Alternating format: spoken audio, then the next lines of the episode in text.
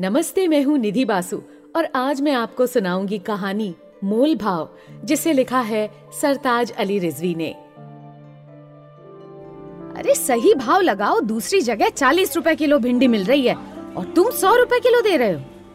अबीर के कानों में गाड़ी पार्क करते समय माँ के ये अल्फाज पड़े, जो बाहर सब्ज़ी वाले से उलझ रही थी। अरे माँ जी, कौन देता है चालीस रुपए में? अस्सी की तो खरीद है। अब बीस रुपए भी ना कमाऊं तो बच्चे कैसे पालूं? खूब जानती हूँ तुमको। ये इमोशनल बातें करके तुम हमें चूना लगाते हो और बाज़ार से दुगने से भी ज़्यादा दामों में हमको चीज़ें देते हो।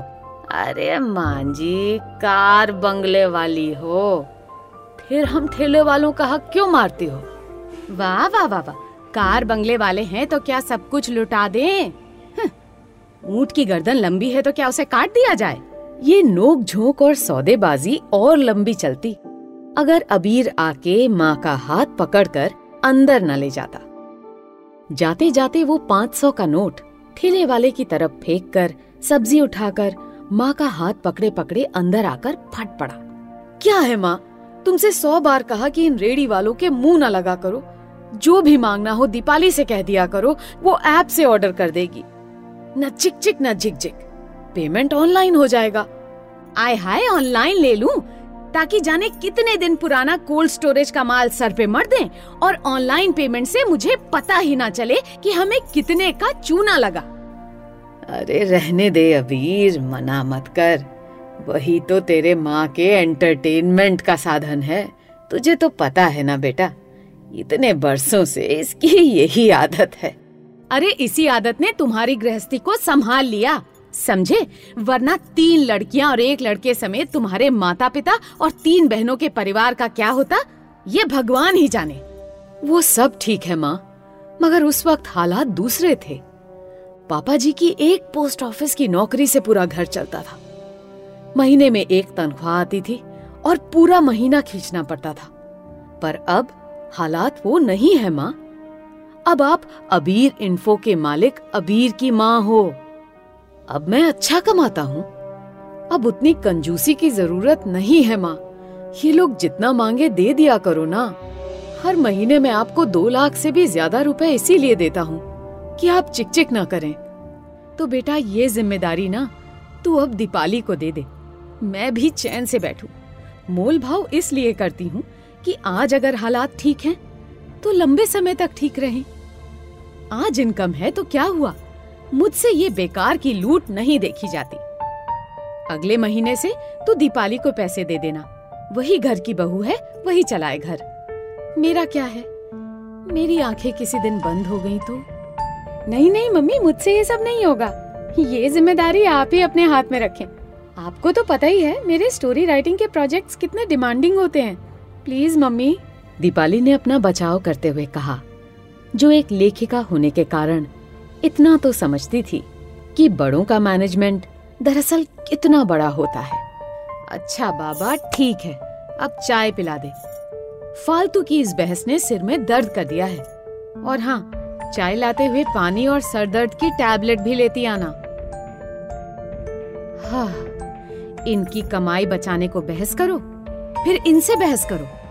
नतीजा, खुद के सर में दर्द। ये कहते हुए माँ अतीत के एल्बम में झांकने लगी।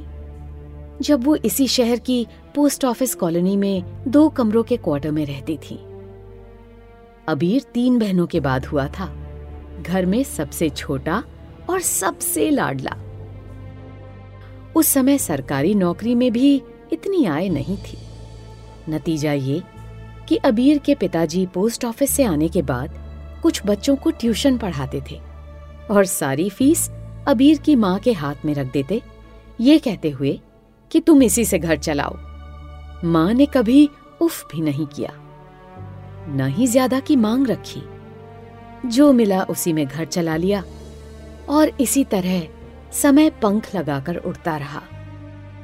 अबीर की तीनों बहनों की पढ़ाई, शादी ब्याह पिताजी ने अपनी सरकारी सेवा में रहते हुए ही कर दिए। इसी बीच अबीर ने भी पढ़ाई पूरी करके मल्टीनेशनल कंपनी में जॉब करनी शुरू कर दी। जब पिताजी रिटायर हुए तो ग्रेचुएटी के कुछ पैसों से एक छोटा सा मकान खरीदा और बाकी पैसे अबीर के हाथों में रखते हुए बोले, अबीर, ये मेरी उम्र भर की कमाई है बेटा। इसे तुम रखो। जो भी करना है करो। हम बुढ़े बुढ़िया के लिए मेरी पेंशन काफ़ी है। अबीर भी गुड बॉय निकला। उसने बड़ी समझदारी से अपनी एक आईटी फर्म खड़ी की। कई एम्प्लॉइज उसके पास काम करने लगे। कुछ ही अरसे में उसकी कंपनी ने बहुत तरक्की की।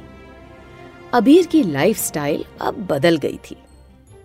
महँगे गैजेट्स शानदार कार ब्रांडेड कपड़े और जूते, शहर के पौश इलाके में कोठी के अलावा शहर के बाहर फार्म हाउस सब उसने फाइनेंस के बलबूते पर हासिल कर लिया था। हालाँकि माँ ने कई बार कहा कि अबीर जितना पैसा हाथ में हो, उतने की ही चीज़ ले। मगर अबीर इससे उलट था। वो कहता था कि इस इंतज़ार में दस साल निकल जाएँगे। ईएमआई पे थोड़ा ही ब्याज तो लगता है। जब उतना कमा रहे हैं तो ईएमआई नाम की चिड़िया पालने में क्या हर्ज है? अबीर नए दौर का लड़का था। उसे सब कुछ चाहिए था। वो चाहे महँगे क्लब की मेंबरशिप हो या हाई प्रोफ़ाइल लाइफस्टाइल अपने वजूद को हाईलाइट करने की भूख उसमें भी थी, जिसके लिए वो बड़ी से बड़ी रकम खर्च करने में भी नहीं झिझकता था। इसके अलावा बड़े लोगों से दोस्ती निभाने में भी, उनको महँगे तोहफे देने में भी अबीर पीछे नहीं था। माँ भी जानती थी कि अबीर अब दूध पीता बच्चा नहीं रहा है। वो समझदार है, अपना भला बुरा समझता है, इसलिए उसने उसे टोकना भी बंद कर दिया। अबीर उसे बाकायदा हर महीने दो लाख से ज़्यादा पैसे सिर्फ़ घर खर्च के लिए देता था, जो कि बहुत ज़्यादा थे। शायद इसके पीछे अबीर की ये सोच भी हो कि माँ पापा जो शौक अपनी ज़िंदगी में पूरे नहीं कर पाए, वो अब कर लें। वो उनको पूरे परिवार के साथ वीकेंड पर बाहर डिनर भी कराता। साल में दो बार विदेश के दौरे भी होते, जहाँ पूरा परिवार साथ जाता। बस अबीर को उलझन होती थी तो माँ के मोल भाव से, जो जहाँ जाती, वहीं शुरू कर देती। जब वो लोग पुष्कर गए थे, तब भी वहाँ मंदिर के पंडों और अजमेर की दरगाह के खादिमों तक से उन्होंने मोल भाव किया, जबकि अबीर को ये सख्त नापसंद था। मगर बचपन के पौधे में संस्कार की ऐसी खाद पड़ी थी कि वो माँ से ज़्यादा कुछ नहीं कह पाता था। अबीर की बीवी दीपाली तटस्थ थी। उसे सास बहू में सामंजस्य बैठाना आता था। अबीर की माँ भी तीन बेटियों की माँ थी। उन्होंने दीपाली को बेटी की तरह ही रखा। फालतू की टोका टोकी से वो बचती थी और इसलिए उनके घर में कलह नहीं होती थी। इस बीच अबीर की अंगनाई में माहिर और सहर नाम के दो फूल खिले, जिससे परिवार भी पूरा हो गया और दादा दादी को व्यस्त रखने के लिए दो बच्चे भी थे। मगर माँ की मोल भाव की आदत वैसी की वैसी, बल्कि अब तो बच्चों का सामान लेने में भी वो अपनी इस कला का प्रदर्शन बखूबी करने लगी। अबीर झल्ला कर रह जाता, मगर कुछ ना कर पाता था। इतना उलझे हुए क्यों हो, अबीर? दीपाली ने अबीर से पूछा। कुछ नहीं, दीपाली। सब तुम्हारे सामने है। अबीर ने जवाब दिया। देखो, अबीर, अब हम उम्र के इस पड़ाव में माँ और पापा जी की आदत को तो नहीं बदल सकते ना? हाँ। यही तो मजबूरी है। हाँ अबीर, हम नहीं बदल सकते, क्योंकि उम्र का एक लंबा हिस्सा उन्होंने इसी तरह निकाला है। या यूँ कह दें कि आज तुम जिस स्टेटस को जी रहे हो ना, उसकी जड़ में शायद माँ और पापा जी की यही बातें हैं। अरे यार, अब तुम भी उनकी साइड लोगी क्या? No no no no no Abir बात साइड लेने की नहीं है। माँ जो करती हैं, उससे उनको संतुष्टि मिलती है कि अपनी इस स्किल से वो घर के लिए कुछ बचाती हैं। तो हम उनके सुकून को क्यों खराब करें? हाँ उनका सुकून खराब ना हो। मगर दस बीस रुपए के लिए उनको झिकझिक करता देख के मेरा दिमाग भले ही खराब हो। टेक इट इजी अबीर अच्छा ये बताओ, तुम्हारे सिडनी वाले क्लाइंट का क्या रहा? दीपाली ने बात का रुख बदलते हुए पूछा। हाँ वो सेटल हो गया। आधी पेमेंट भी कर दी उसने। बाकी बाद में करेगा। और तुम बताओ, तुम्हारी वो लैम्प पोस्ट वाली कहानी कहीं छपी? तुम्हें याद नहीं क्या? बताया तो था कि युगवीर में छपी है। उसका पेमेंट भी आने वाला है। और इस कहानी का तो प्ले भी किया जाएगा। आज ही जयपुर के एक नाटक ग्रुप ने मुझे फ़ोन किया था। दैट्स गुड यार। अगर तुम्हारी इस कहानी पर थिएटर वालों ने प्ले बनाया तो क्या पता कोई डायरेक्टर इस पर फ़िल्म भी बनाए? उम्मीद तो कम है फिर भी देखते हैं क्या होता है। सुबह जब अबीर ऑफ़िस के लिए निकला तो पापा जी ने टोका। अबीर तुम बिना मास्क लगाए जा रहे हो? पता है ना बेटा चाइना से आए हुए वायरस के कुछ रोगी अपने शहर में भी मिले हैं। मास्क लगा लो बेटा, और ये सैनिटाइजर की शीशी लो, जेब में रखो।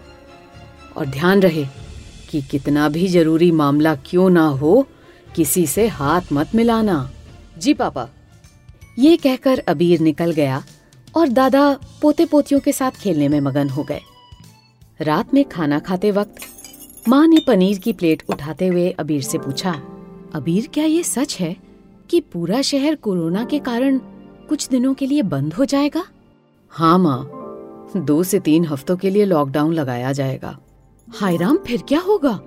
फिर होगा ये कि कोई ठेले वाला सब्ज़ी या दूसरी चीज़ें बेचने नहीं आएगा और तुम्हारा मनपसंद काम, यानी मोल भाव, बंद हो जाएगा।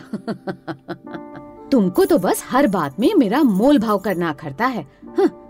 अगले दिन से लॉकडाउन लगा, जो हफ्तों के आगे महीनों का हो गया। अरे यार, थोड़े दिन रुको।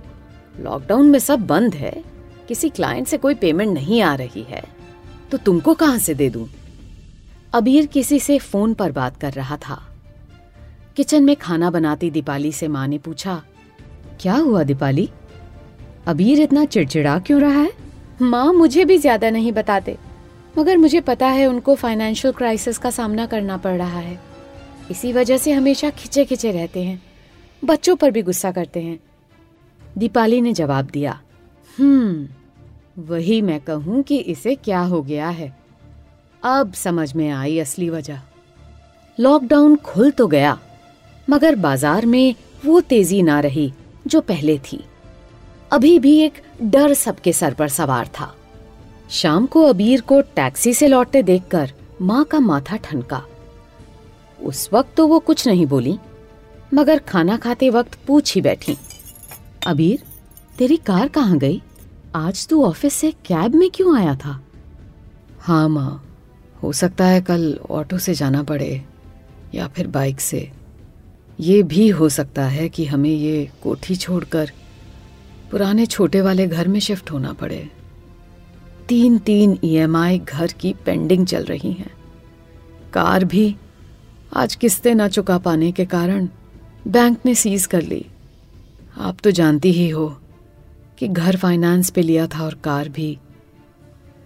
अभी मार्केट डाउन है तो हो सकता है कि हमें और भी बुरा कुछ देखना पड़े। माँ ने कुछ नहीं कहा। बस चुपचाप खाना खाती रही। रात को अबीर अपने कमरे में बैठा मोबाइल पर कुछ देख रहा था कि माँ दरवाज़ा खटखटाकर अंदर आई। उनके हाथ में बैग देखकर अबीर चौंक गया और पूछा, क्या हुआ माँ? और आप ये बैग लेके क्यों आई हैं? हम अभी घर नहीं छोड़ रहे हैं। मैं कोशिश कर रहा हूँ कहीं से कुछ बंदोबस्त करने का। हट पागल नहीं तो। ये कहकर माँ ने उसके सर पर चपत लगाई। मैं कहीं जाने के लिए ये बैग नहीं लाई हूँ। ये देख। और देखते ही देखते माँ ने बैग उलट दिया। अबीर इतने सारे पैसे देखकर हैरान रह गया। पर पर आप ये कहाँ से लाई हैं? मैं कहीं से नहीं लाई। ये तेरे ही पैसे हैं। तू हर महीना घर को राजसी ठाट बाट से चलाने के लिए जो बड़ी रकम देता था ना, मैं उसी में से बचत करके और हर जगह मोल भाव करके पैसा बचाती थी। इसके अलावा तेरे पापा जी भी हर महीने अपनी आधी पेंशन मुझे दे देते थे। बस, ये सब उसी का नतीजा है। अरे वाह माँ, इतने पैसों से तो पूरे साल की ईएमआई दी जा सकती है। घर की भी और कार की भी। हाँ बेटा, इसीलिए तो कहती हूँ, मोल भाव में कोई हर्ज नहीं, बल्कि इससे बचत होती है, जो बुरे दिनों में काम आती है। माँ, अब तो मुझे सच में लगने लगा है। क्या? यही कि मोल भाव जिंदाबाद।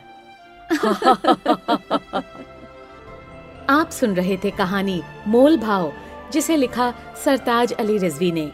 वाचन था निधि बासु का।